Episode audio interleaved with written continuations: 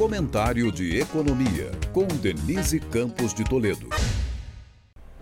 A ata da última reunião do Copom, divulgada hoje pelo Banco Central, não deu qualquer indicação, como especulava o mercado, de uma possível aceleração no ritmo de corte dos juros. Inflação e atividades estão perdendo ritmo, como esperado, sem alterações que justifiquem mudanças no plano de mais cortes de meio ponto da Selic nas próximas reuniões. A ata destacou a moderação do crescimento, confirmada pelo PIB do terceiro trimestre, com alta de apenas 0,1%, que pode até colaborar colaborar para a desinflação.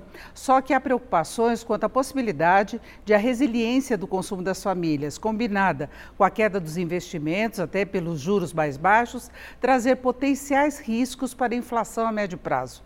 A recente acomodação dos preços, menos sensíveis à política monetária, também não alterou a avaliação da evolução dos índices, que até incorporou os reflexos do clima sobre os preços de alimentos. A mudança mais significativa da ata foi quanto ao cenário global com a melhora dos mercados, a acomodação de pressões sobre bens industriais, os preços de energia e até dos juros dos títulos americanos, porém com certa volatilidade que ainda recomenda cautela na condução da política monetária.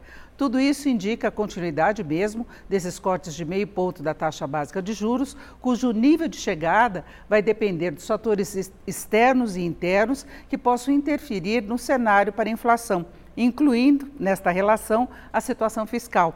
O BC se mostra até um pouco mais cauteloso que as agências de classificação de risco, como a S&P, que já havia melhorado a perspectiva de avaliação do país e hoje elevou a nota de crédito do Brasil de BB- para BB ainda grau especulativo, mas perto do chamado grau de investimento, que indica um baixo risco de calote. A mudança veio após a reforma tributária. Mas, além da inflação mais baixa, o Copom aguarda resultados mais efetivos do prometido ajuste fiscal, cobrado também pela S&P, ainda cercado esse objetivo de dúvidas, até pela postura do Congresso, fora a disposição de boa parte do governo para o aumento de gastos. Denise Campos de Toledo para o podcast do Jornal da Gazeta.